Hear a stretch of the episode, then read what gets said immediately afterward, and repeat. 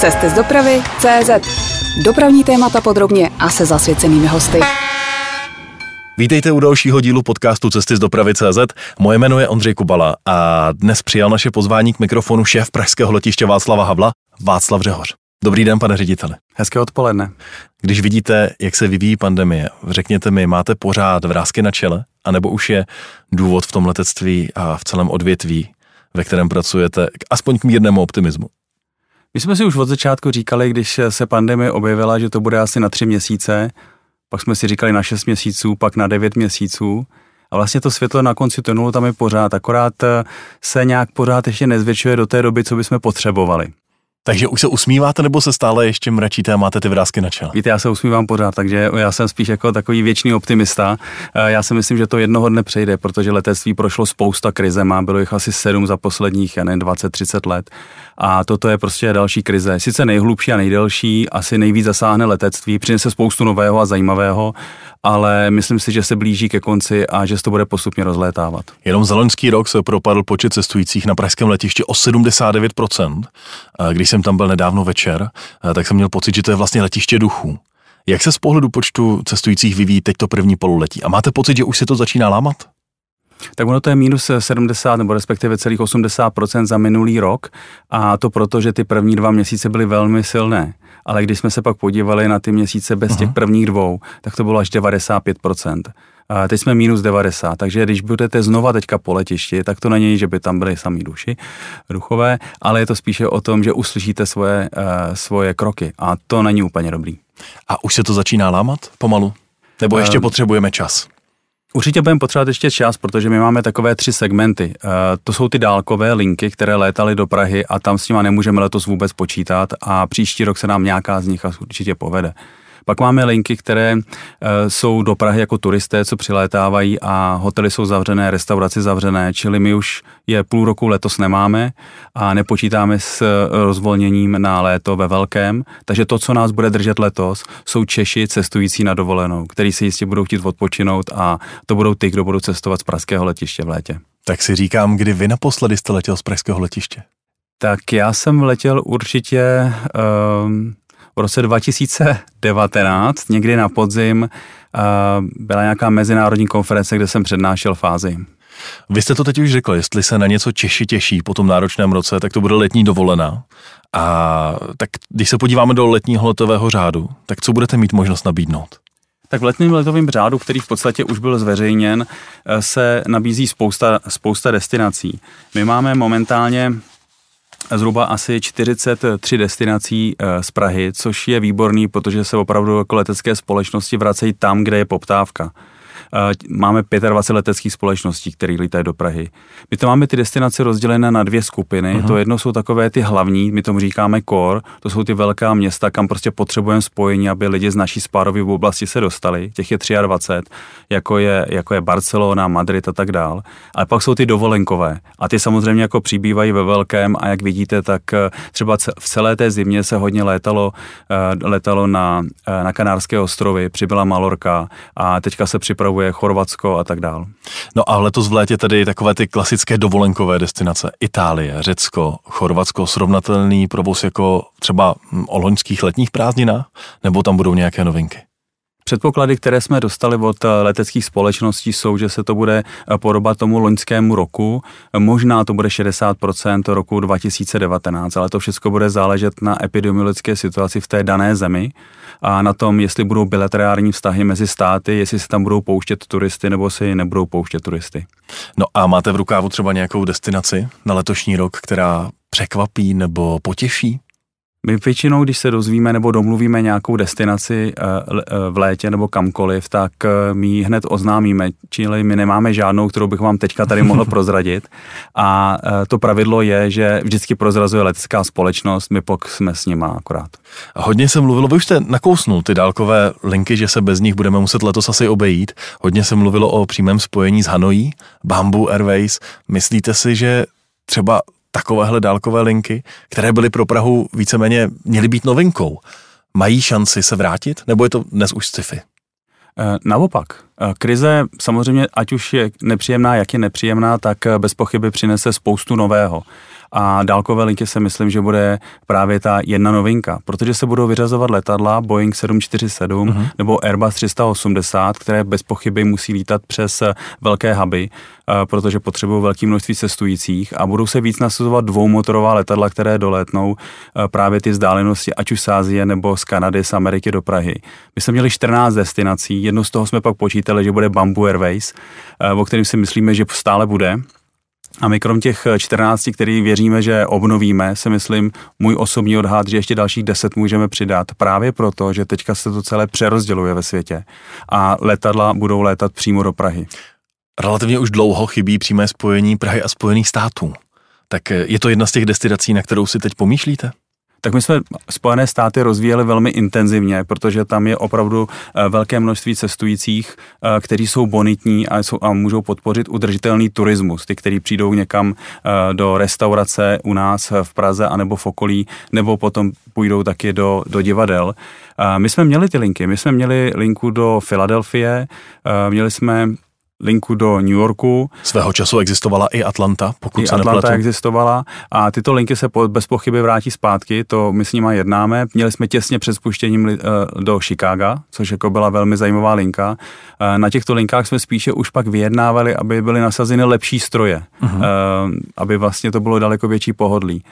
Delta, co se týče z Atlanty, tak uvidíme, jak budeme s nimi jednat dál. Tam vždycky ty jednání byly trošičku pomalejší. Kdy čekáte, že by se Spojené státy mohly vrátit. A my pevně věříme, že už příští rok. A když se teď podíváme ještě třeba na ten letošní rok, do konce roku, léto, potom podzim, je mi jasné, že nemůžeme věštit z křišťálové koule a nikdo neví, jak se bude vyvíjet pandemie a jestli třeba nepřijde nějaká další podzimní čtvrtá vlna. Ale třeba co se týká objemu provozu na pražském letišti, čekáte, že to letošní léto eh, bude stejné jako to loňské, které už bylo trošičku ovlivněné tím, co se děje ve světě? My si myslíme, že, jak jsem říkal, to léto bude opravdu stále eh, slabé, bude to postavené na Češích cestující někam a něco málo cestujících z Evropy si udělají prodloužený víkend v Praze bez pochyby, ale eh, budeme se stále pohybovat ve velmi nízkých číslech pro pražské letiště. Doma jsou na pražském letišti, pokud se nepletu, Smartwings, ČSA a Ryanair. Je to tak? Ano. Eh, jak sledujete tu situaci kolem Smartwings? Eh, nedíváte se třeba po nějaké další airlince, eh, která by chtěla mít základnu v Praze? tak my nejsme určitě uzavřený letiště, to znamená, že jestliže se letecké společnosti rozhodnou bázovat někde, tak komunikují i s náma. Většinou je to velmi tvrdý soubor mezi letištěma, kdo získá ty bázovaná letadla. Takže my o to usilujeme a my jsme otevřené mezinárodní letiště, takže bojujeme za to, aby tady se bázovalo více letadel, hlavně pro pravidelnou přepravu. Vím, že nebudete chtít být konkrétní, tak jestli můžete ale třeba naznačovat, je rozjednaná nějaká další aerolinka, která by měla právě v Praze tu bázi, to znamená, že by tady byla doma? Eh, bez pochyby.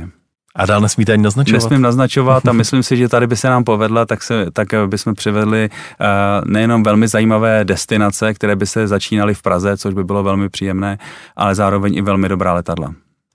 Když se podíváme na tu současnou leteckou krizi, kterou prožíváme, mě by zajímal váš názor jako člověka, který řídí pražské letiště, který je ale aktivní také ve Združení evropských letišť. Myslíte si, že se vrátí počty cestujících někdy ještě třeba na rok 2019? Uh, nejenom, že se vrátí na ten rok. Eh, všechny studie, které máme, tak ukazují to, že vlastně eh, po celém světě cestovalo 3,9 eh, miliardy lidí v roce 2019 uh-huh. a do té doby to vlastně se každých 15 let dvojnásobilo, až jsme se dostali na toto číslo. Předpoklad je, že během dalších 20 let bude cestovat 8 miliard lidí. To znamená, že ta příležitost pro pražské letiště, pro rozvoj naší spádové oblasti je obrovská a my všichni máme cestovatelský gen od té doby, co jsme žili někde v nějakých jeskyních a měli jsme tam oheň, tak jsme pořád se snažili dostat dál a dál poznat něco nového, někoho nového. Takže bez pochyby se to vrátí. Letectví vždycky to, vždycky to nějakým způsobem překonalo a tady to překoná bez stoprocentně a navíc, uh, jak jsem říkal, bylo, byla to částečně i příležitost pro obrodu letectví. A nemáte pocit naopak, že třeba ta současná doba nás naučila spoustu věcí dělat online na dálku, že třeba kongresová turistika se už nemusí vrátit v takovém objemu, jak jsme byli zvyklí? Kongresová turistika nebo, nebo takové ty uh, business tripy, které byly, to znamená návštěva partnera, tak do nějaké míry se může omezit. Můj odhad je, že se může omezit třeba o 10% maximálně, protože stejně to potkávání mezi lidmi je hrozně důležitý. Když si představíte jenom projekt, tak na začátku ty lidi chcete osobně poznat, chcete se jim podívat do očí, chcete si s nimi vypít skleničku, porozumět si. V průběhu toho projektu si dovodu představit, že použijeme Teamsy nebo mm-hmm. jakékoliv jiné videokonference a budeme si budeme takto komunikovat a zase ke konci se musíme potkat. Čili tam je možné, že se to trošičku omezí. Kongresová turistika je částečně i za odměnu pro ty lidi. Je to o tom, aby si oddychli, aby se podívali po světě, aby si porozuměli a tam si myslím, že se to vrátí zpátky. A no. Praha na tom bude benefitovat, protože je velmi oblíbená. Myslíte si, že bychom mohli být za další dva, tři roky na těch číslech, na kterých bylo letectví v roce 2019? Nebo jak dlouho to vlastně tady může trvat? Vy jste velmi optimistický. Já jsem optimistický, ale zase na druhou stranu eh, právě přes ACI máme spoustu statistik a my se nedíváme jenom na pražské letiště, ale já mám povinnost se dívat i na Evropu jako takovou a, a, a dívat se i na celý kontext vlastně jako celého světa z tohohle. A bohužel se ukazuje, že eh, ta pandemie se stále šíří, šíří se rychle a budou nějaké nové varianty, které by to mohly celé zpomalit. To znamená, že celkový návrat, který zatím vidíme ze všech těch statistik, které máme a odhadů, tak to vypadá, že to bude třeba až v roce 2025. Ne my, tady, my tady společně mluvíme o tom, tom klasickém civilním letání, hromadném, ale jak se třeba vyvíjí během pandemie eh, segment privátního letectví, to znamená to, co odbavujete na terminálu 3? Je zajímavý to, že vlastně eh, my jsme měli pokles, jak jsem říkal, už eh, v těch jednotlivých měsících nejdříve na nulu, protože jsme úplně zastavili provoz, ale nezavřeli letiště, což je důležitý. Letiště uh-huh. sloužilo jako, jako brána do České republiky a my jsme odbavovali právě všechny ty hygienické po, eh, prostředky a tak dál. Čili nikdy jsme nezavřeli a vždycky jsme to zvládli. Ehm, tak eh, se spousta, eh, tak když se podíváme na eh, segment právě toho General Aviation, což je právě malé, malé privátní jety, tak ten poklesl zhruba asi o 30%. Čili lidé, se, co měli peníze, tak se tam vlastně přesunuli a stále se to rozvíjí. Takže je to pro nás velmi dobrý, musíme akorát trošku víc zainvestovat do toho prostředí, který tam máme. A nákladní doprava? Je Praha třeba nebo pozice Prahy v nákladní letecké přepravě taková, že Praha je zajímavým centrem pro nákladní letadla, nebo se nám obloukem vyhýbají? Uh, nevím, jestli se obloukem vyhýbají, ale my rozhodně nikoho nelákáme a pro, uh-huh. my nejsme kargo letiště, my jsme opravdu jako civilní letiště. My máme zhruba asi 230 tisíc tun eh, kapacitu roční na kargo, ale to hlavně potřebujeme pro takzvané belly cargo. To znamená, že letadlo letící do Prahy tak eh, vydělává na tom nejenom, že má lidi v ekonomii, ale hlavně v biznis, protože ty to částečně platějí, ale také dole vlastně v tom letadle veze ještě kargo a to se potom musí nějakým způsobem zpracovat na zemi a proto tam máme ty kapacity postaveny. Eh, co se týče kargo jako takového samotného, samozřejmě k nám někdo lítá, nesmí lítat v noci, musí lítat jenom ve dne, čili my nikoho nevyhodíme, ale my nejsme kargo letiště, aby jsme tím směrem vůbec šli. Když se člověk dnes podívá po letištní ploše, tak uvidí nebývalé množství odstavených a zaparkovaných letadel. Je ještě místo pro další zájemce, kteří by chtěli odstavit uh, letadlo na letištní ploše v Praze, anebo jste prostě plní? No je to zajímavý pohled, to musím říct, že to vypadá jako kdyby jsme byli někde ve Finsku, protože u nás jsou zaparkované letadla Finéru. Ano, to je a pravda. Pak, a pak bez pochyby, eh, když se podíváte na druhou stranu, tak vidíte zase eh, Smartwings. A tyto letadla postupně odlétají, tak jak, se, tak jak se obnovuje sezóna, to znamená, že náš ČSA Technics opravuje ty letadla nebo připravuje je k provozu a, a máme tam ještě určitě prostor, kam bychom mohli letadla dát. A lákáte uh, nějakým způsobem třeba další zájemce? Je Praha lukrativní nebo zajímavou destinací pro to odstavit tady letadlo, které neletá? ty poplatky, které z toho jsou minimální, čili že bychom nějak aktivně nikde lákali, to ne, ale pokud je to napojeno právě na to, že pak to letadlo tady zůstane a je možné ho opravit, ať už je to jakýkoliv stupeň opravy, které se na tom provádí, tak je to bez pochyby zajímavé. A jste levnější třeba než ostatní letiště v Evropě? Nedáváme žádné mimořádné slevy. Jestli jsme levnější, uh, přibližně stejné, tam není velký rozdíl. Naším dnešním hostem je šéf pražského letiště Václav Řehoř. Posloucháte interview Cesty z dopravy CZ. Pane řediteli, loni jste sáhli koncem roku po miliardové půjčce, teď hledáte poskytovatele 7 miliardové. Když se neletá letiště nemá příjmy, tak je to naprosto logické, ale mě by spíš zajímal váš stát, eh, vztah se státem. V roce 2019 si stáhnul přes 1,5 miliardy na dividendách, i když letiště navrhovalo třeba jenom dividendu 700 milionů korun, pokud se nepletu. V roce 2016 se stalo něco podobného, stát vybral pětkrát víc, než navrhovalo letiště. Já jsem se vás chtěl zeptat, neberou ministři financí v téhle zemi letiště jako takovou fajn kasičku, kam si dojdou, když potřebují dorovnat rozpočet? Já to vidím trošičku jinak. Eh, eh, já jsem přišel na letiště před eh, sedmi lety ze společnosti vlastněný private equity a bez pochyby společnost, která vydělává, tak zase něco vrací zpátky vlastníkům. Čili pro mě to bylo naprosto jako jasný, že budeme muset dávat nějaký peníze a zároveň umí nějaký rozvoj a zároveň se nějakým způsobem zadlužit. My jsme postupně splatili veškeré dluhy za těch sedm let, takže my jsme vlastně do té krize vběhli bez dluhu. My jsme eh, vypláceli podle dividendové politiky, což je 20% ze zisku a pokud jsme měli mimořádný příjem v tom daném roce, tak jsme ten mimořádný příjem v podstatě přes dividendu vyplatili státu. Takže to byla vždycky jako dohoda se státem, nebylo to tak, že bychom byli pod nějakým tlakem. Prostě jsme to vyplatili, protože jsme ty peníze vlastně v tu dobu nepotřebovali. A jestliže jste jako firma bez dluhu, to také není zdravý, musíte mít nějaký dluh.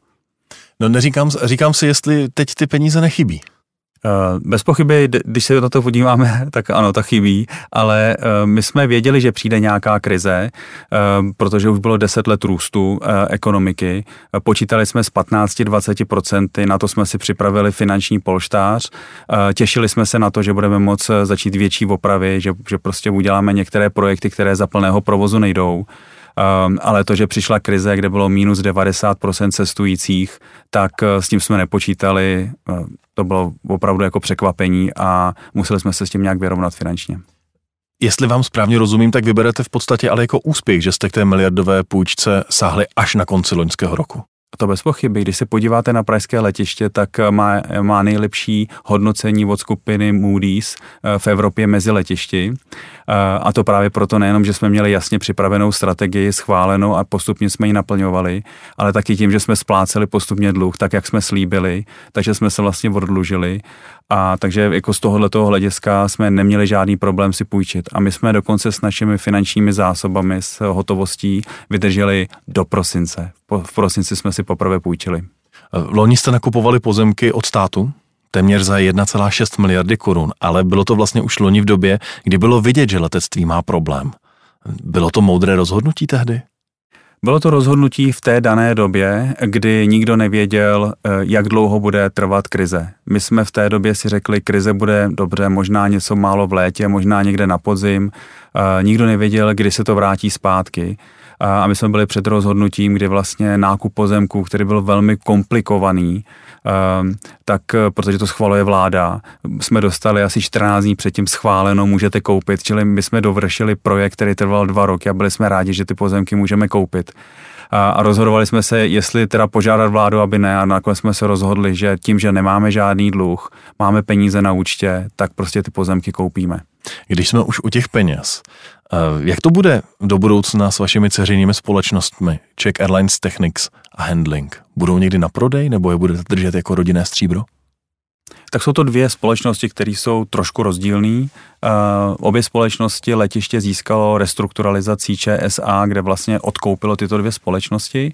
A co se týče Technixu, tak to je taková separátní společnost, která vlastně má úplně jiný zázemí, uh, jiné klienty a jiný business model. Uh, žije úplně v jiném prostředí, kde si konkuruje, nebo kde konkuruje jiným Technixům po celé, po celé Evropě. Tak to může být společnost, kterou dlouhodobě nebudeme potřebovat, ale musíme mít ty služby zachované na letišti, protože jestliže usilujeme usilujeme o lety třeba ze Spojených států, tak musíme eh, mít na letišti nějaký Technics, eh, který bude nabízet právě eh, takzvanou lineu neboli tu údržbu traťovou, tak aby to letadlo se mohlo zase otočit a letět zpátky. Takže to budeme potřebovat. Co se týče handlingu, tak ten příběh je zase i úplně jiný. Je navázaný na letiště právě tím, že určuje určitou kvalitu handlingových služeb, protože když někam letíte, tak potkáte málo lidí z letiště, ale potkáte hodně lidí z handlingu. Uh-huh protože potkáváte při odbavení a potom odbavení letadel. A to je vlastně to, který určuje to, to u nás customer experience, eh, který je pro nás velmi důležitý, aby ty lidi se u nás cítili dobře. Takže jestli správně rozumím tomu, co mi říkáte, tak to znamená handling chceme mít pod kontrolou a v případě Technics se uvidí? Se, přesně, to se, to se uvidí. Není to teďka na prodej, že bychom jako aktivně někde někoho hledali. Technics funguje, takže jako my jsme za to rádi, ale samozřejmě, kdyby přišla nějaká velmi super velká nabídka, tak bychom ji, tak bychom ji určitě zvážili. Jedna z těch největších investic, kterou máte před sebou, je bez pochyby rozšiřování terminálu 2. Mm-hmm. Tuším 16 miliard korun by měla být ta investice.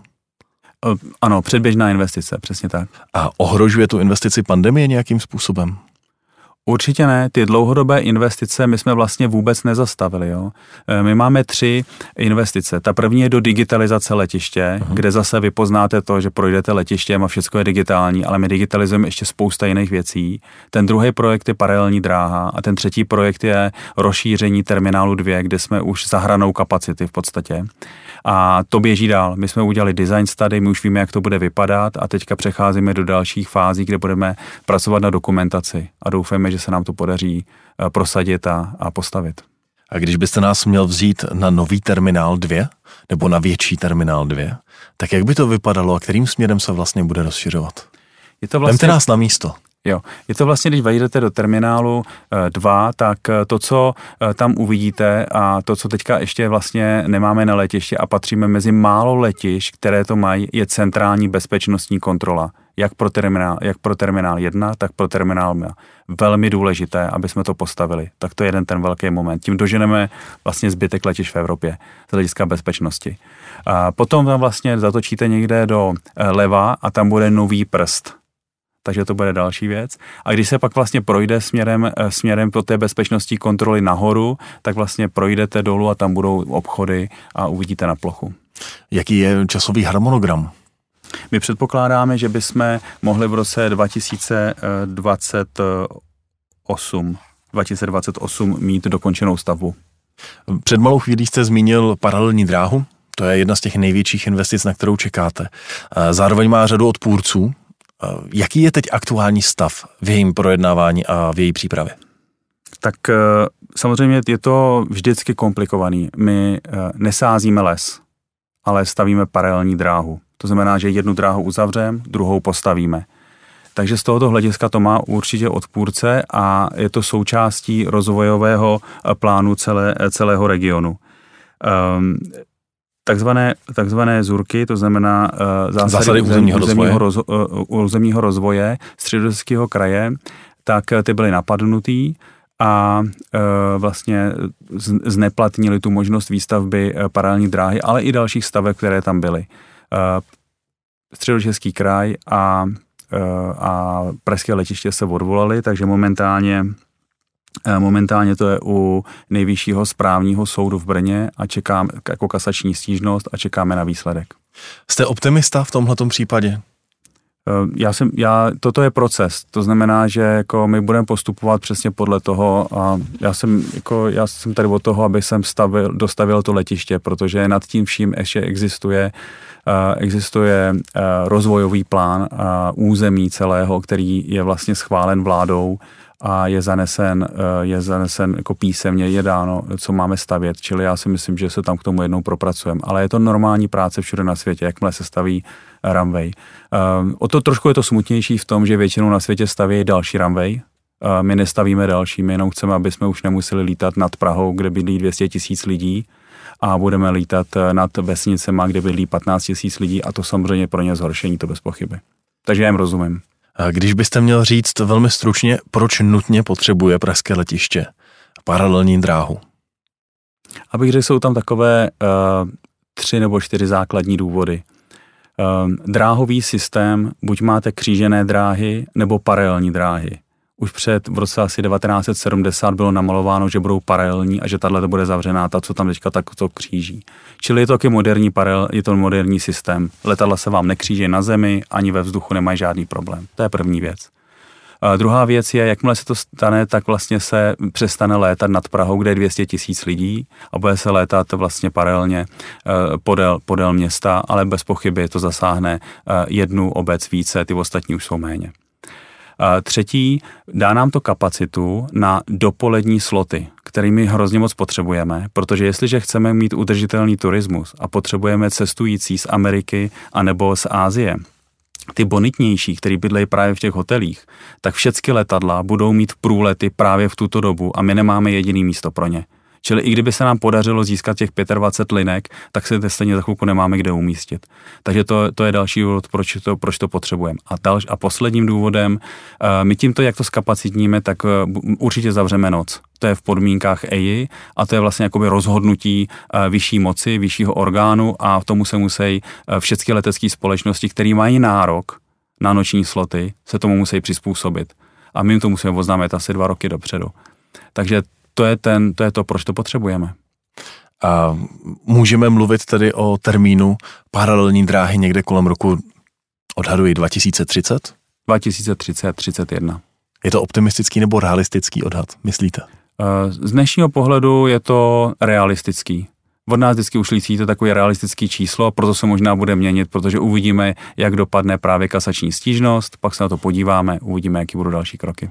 Ve vašich rozvojových plánech se stále objevuje Airport City, město, promenáda, obchody, možná i kanceláře. Mm-hmm. A je to pořád ještě aktuální? Eh, bez pochyby aktuální a je to součástí právě uh, toho předělání toho terminálu 2, čili uh, ty obrázky, které jste viděl, tak ty, tak ty uh, nejsou jenom obrázky, ale měly by v tom roce 2028 stát.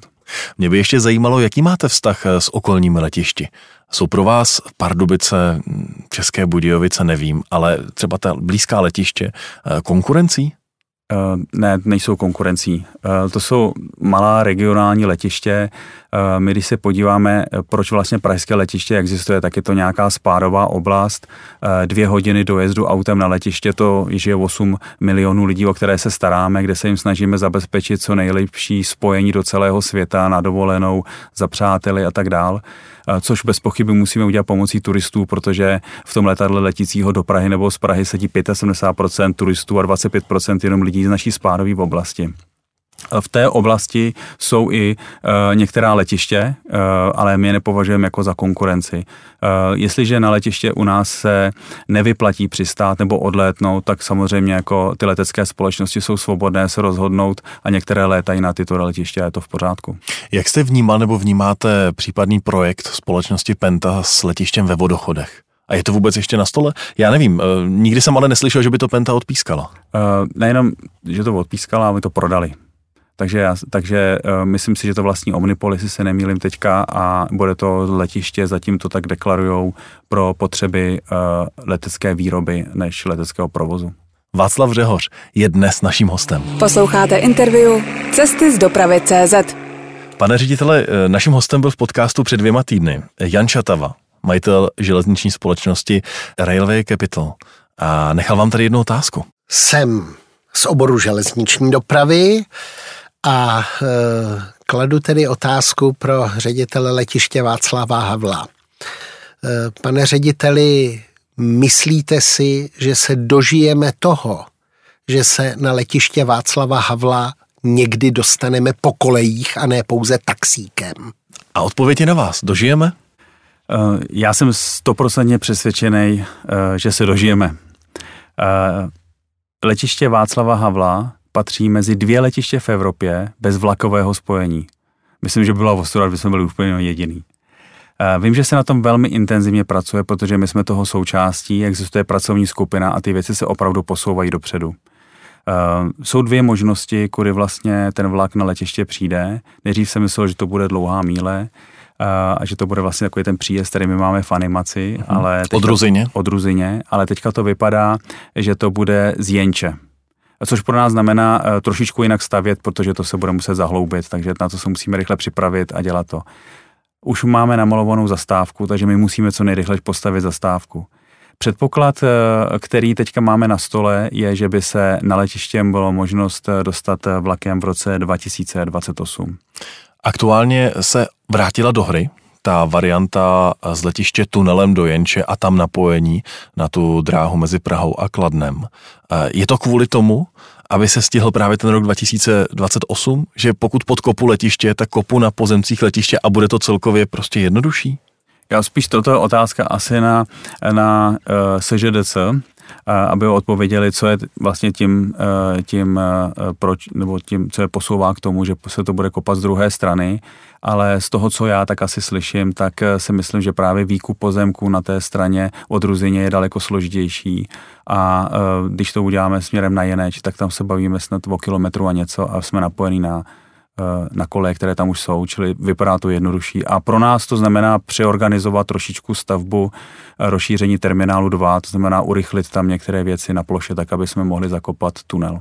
Před malým okamžikem jste zmínil, že ten eh, tunel by byl jenom mírně pod povrchem. Znamená to tedy kopat ho z povrchu a překopat letiště? Přesně tak, to je trošku jako nepříjemný pro nás, ale vzhledem k tomu, že by byl těsně pod povrchem, tak eh, se bude muset rozkopat letiště. Což nám tak úplně nevadí, když to víme takhle dopředu, protože to, to, tu vlastně tu plochu, kterou nad tím chceme eh, postavit, tak aby pro, pro rozšíření terminálu 2, eh, tak to prostě zakopeme dřív. A kde se bude nacházet přímo vlaková zastávka? Bude vlastně někde pod tím novým terminálem 2? Bude těsně vedle, uh-huh. vedle terminálu 2 a vlastně u toho vchodu, který už tam teďka je, tak kousíček od toho bude výstup. Um, ještě by mě zajímalo, to spojení na Jeneč umožní také přímé spojení vlakem směrem na Kladno. Je tohle vlastně něco, co je pro letiště zajímavé, nebo vás zajímá především ten směr na Prahu? Eh, tak eh, jestliže budou cestující, kteří budou chtít někam odletět a budou bydlet právě v té oblasti, která se rozvíjí, jako je Kladno, Slaný a přijedou vlakem, tak je to spíše pohodlní pro ně. A při nejmenším doprava zaměstnanců asi z té oblasti. A bez pochyby doprava zaměstnanců. S železnicí souvisí ještě jedno téma, to je doprava leteckého paliva po železniční trati. Dnes aktuálně jezdí vlaky do železniční stanice Středokluky. Ale zároveň existoval v minulosti, nebo možná existuje stále ještě, eh, návrh na eh, produktovod z Kralup nad Vltavou. Tak mě by zajímalo, jaká je budoucnost vlastně dopravy železničního paliva na letišti. Zůstane v rukou železnice, nebo to bude nějak úplně jinak? Tak já se přiznám k tomu, že já jsem na letišti sedm let a tuto variantu jsme nějak jako neotvírali, uh, takže já si myslím, že spíš pro mě tato varianta je mrtvá, že by byl produktovod a to i z toho důvodu, že vlastně jako do budoucna se eh, počítá s tím, že bude i jiný typ paliv. Uh-huh. Když uh, právě se zase trošičku posunu na tu evropskou úroveň, tak letecké společnosti a řízení letového provozu jako vůbec jako v Evropě a letiště se zavázaly, že do roku 2050 budeme CO2 neutrální. A k tomu je několik kroků.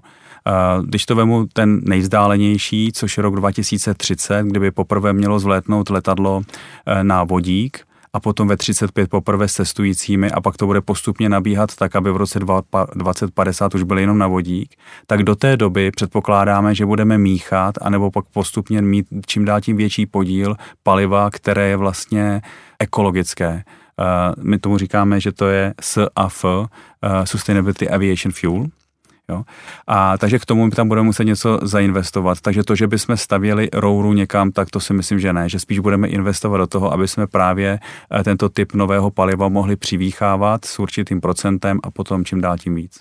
To znamená, zatím zůstává a bude zůstávat v těch nejbližších letech doprava leteckého paliva v režii železnice. Bez pochyby. Jak vůbec letiště se připravuje na zelenou Evropu? Ten tlak na to, aby doprava po celé Evropě byla zelená, je obrovský. Eh, jak jsem říkal už na začátku, eh, letectví jako takové je velmi flexibilní a dovede se velmi rychle přizpůsobovat. A vlastně ten závazek, eh, který byl vydán začátkem roku, že do roku 2050, jmenuje se Destination 2050, celé letectví v Evropě bude bez CO2, já si myslím, že bude daleko rychlejší eh, přejít na vodík a vlastně tím pádem u leteckého provozu a tím pádem vlastně uh, nemít CO2 a splnit uh, náš závazek Destination 2050, než se postaví vrtky neboli vysoce rychlostní tratě. Já jsem tento týden četl návrh Pirátské strany, která přišla s tím, že by se na ty krátké vzdálenosti rozhodně mělo přestat létat a měla by se využívat hlavně železnice. Já bych s tím souhlasil. Eh, já si myslím, že opravdu třeba do 200-300 kilometrů, když se budou budovat železnice a nebude se létat, nebo 400, a když to budou vysokorychlostní, tak eh, že to je daleko lepší, než aby se létalo. Eh, když se podíváte třeba na Francii, tak Air France dostali pomoc finanční právě v těchto dnech a, s podmínkou tím, že nebudou létat právě tam, kde se jezdí vlakem nebo se nechá dostat vlakem. Čili já si myslím, že to je ten směr a nejlepší by bylo, kdyby i zároveň tyto vlaky zastavovaly na letišti, takže by to byl takový krásný přestupní úzel, transportní úzel pro Prahu. Vy jste v říjnu 2018 na konferenci Doprava 2018 Plus mluvil o tom, že chcete e, na letišti v příštích letech nasadit pro převoz cestujících mezi terminály autonomní minibusy. A blíží se to nějakým způsobem k realizaci? Uh, no, rozhodně to máte na tom obrázku, na uh, té simulaci. Ano, tam, víme, tam, tam to, to vypadá. Uh, ty vozítka už existují, používají se ne na komunikacích, ale mimo komunikace a jedná se vozítka, které jsou třeba do uh, 9-10 lidí, čili bez pochyby s tím se počítá, je to takový přibližovátko mezi dvěmi terminály. A není problém zatím pořád ještě s českou legislativou, která tohle nevím, jak zvládá autonomní vozidlo na komunikaci? Na komunikaci zatím nemůže a to ještě veme nějaký čas, ale k tomu taky potřebujete mít ještě 5G, na čemž pracujeme. Takže ono to veme nějaký čas. Celý ten rozvoj, který děláme technologicky na letišti, je samozřejmě jako postupný. To znamená autonomní malé autobusy, které budou přepravovat e, mezi terminály cestující. Mluvíme o dalších deseti letech nebo za pět let? Já jsem mluvil o malém vozítku, dokonce jsem tam měl, myslím, udáno i co to je za typ toho vozítka, hmm. protože jsme ho viděli, jak funguje. To není autobus, to je opravdu jako e, malý vozítko, do kterého se vejde nějakých 9-10 lidí. E, co se týče autobusů, že by to bylo třeba z autobus, který se pohybuje po ploše a sám, e, tak to zatím ještě ani není ve výrobě nebo neviděl jsem nikde v testování. Ale co se týče třeba přechodu těchto autobusů na elektrický, tak to ano. Vy máte na letišti také vlastní sokolníky. Mají relativně dlouhou tradici, už desítky let. Jak vlastně pracují? Naši sokolníci jsou extrémně využití momentálně. To je taková zvláštní doba pro ně, protože tak, jak máme malý provoz, tak máme bez pochyby eh, větší množství ptáků na letišti, takže oni mají daleko více práce, dokonce tam honí i zajíce. Čili máme opravdu jako, eh, se to více trošku podobá zoologický, čili ty jsou velmi vytížený. A pokud vím, tak máte také vlastní včelaře na letišti. A někde jsem četl, že jenom za loňský rok vytočili skoro 100 kg medu. A je možné někde koupit med z pražského letiště? No teď jste mě trošku zaskočili, jestli je možné koupit, protože my ho rozdáváme, takže já nepředpokládám, že se někde prodává.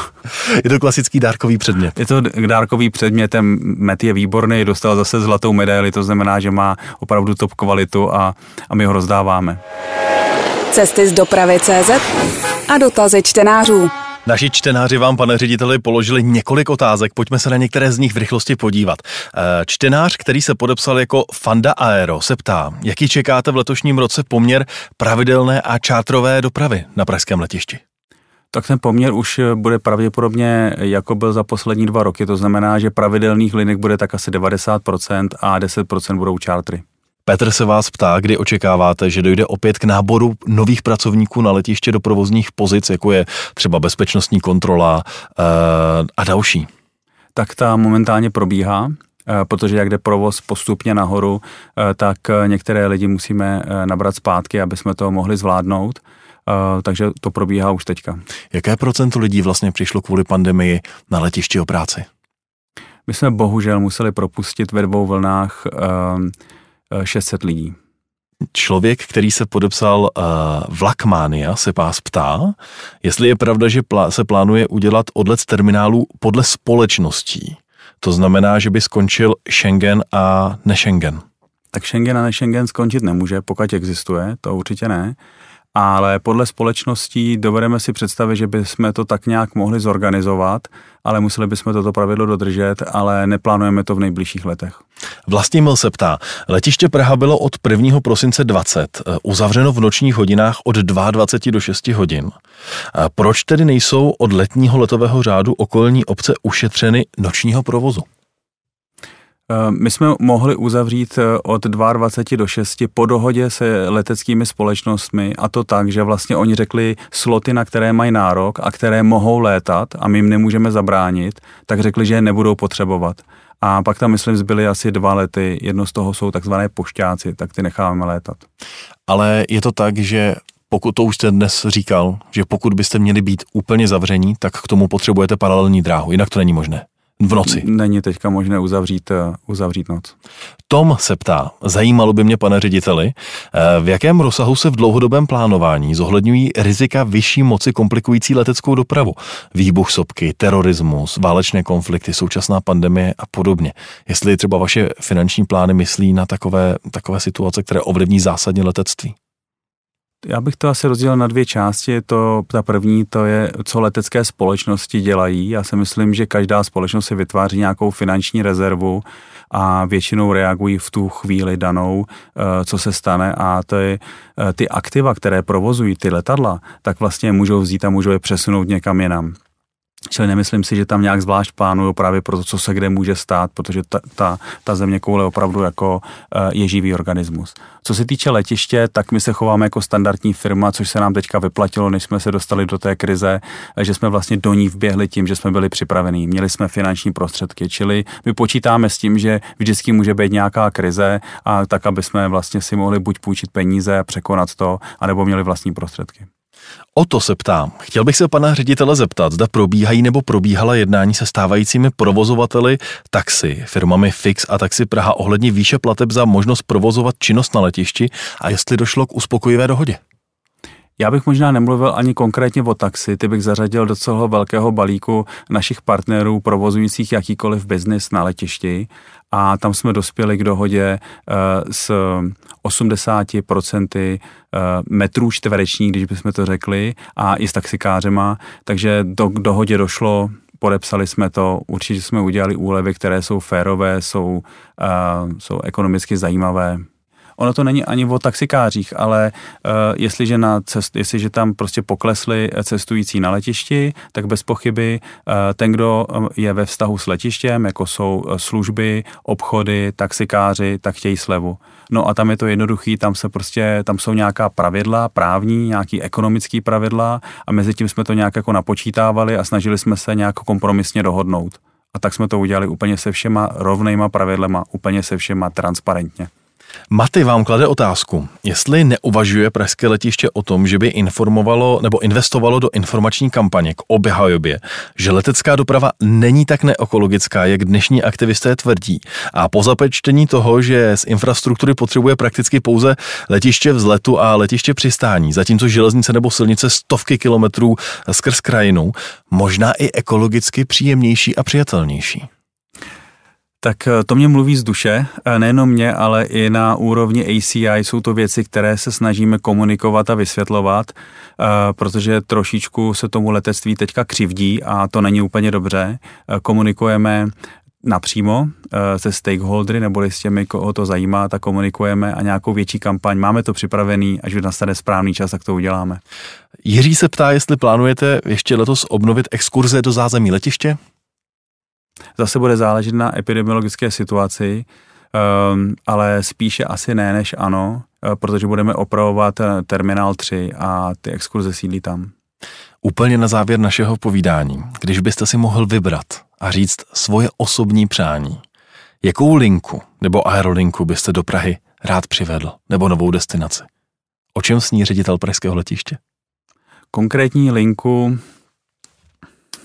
um, víte, jako pro mě linky, dálkové linky do Ázie a dálkové linky do Spojených států, to je trochu srdcová záležitost.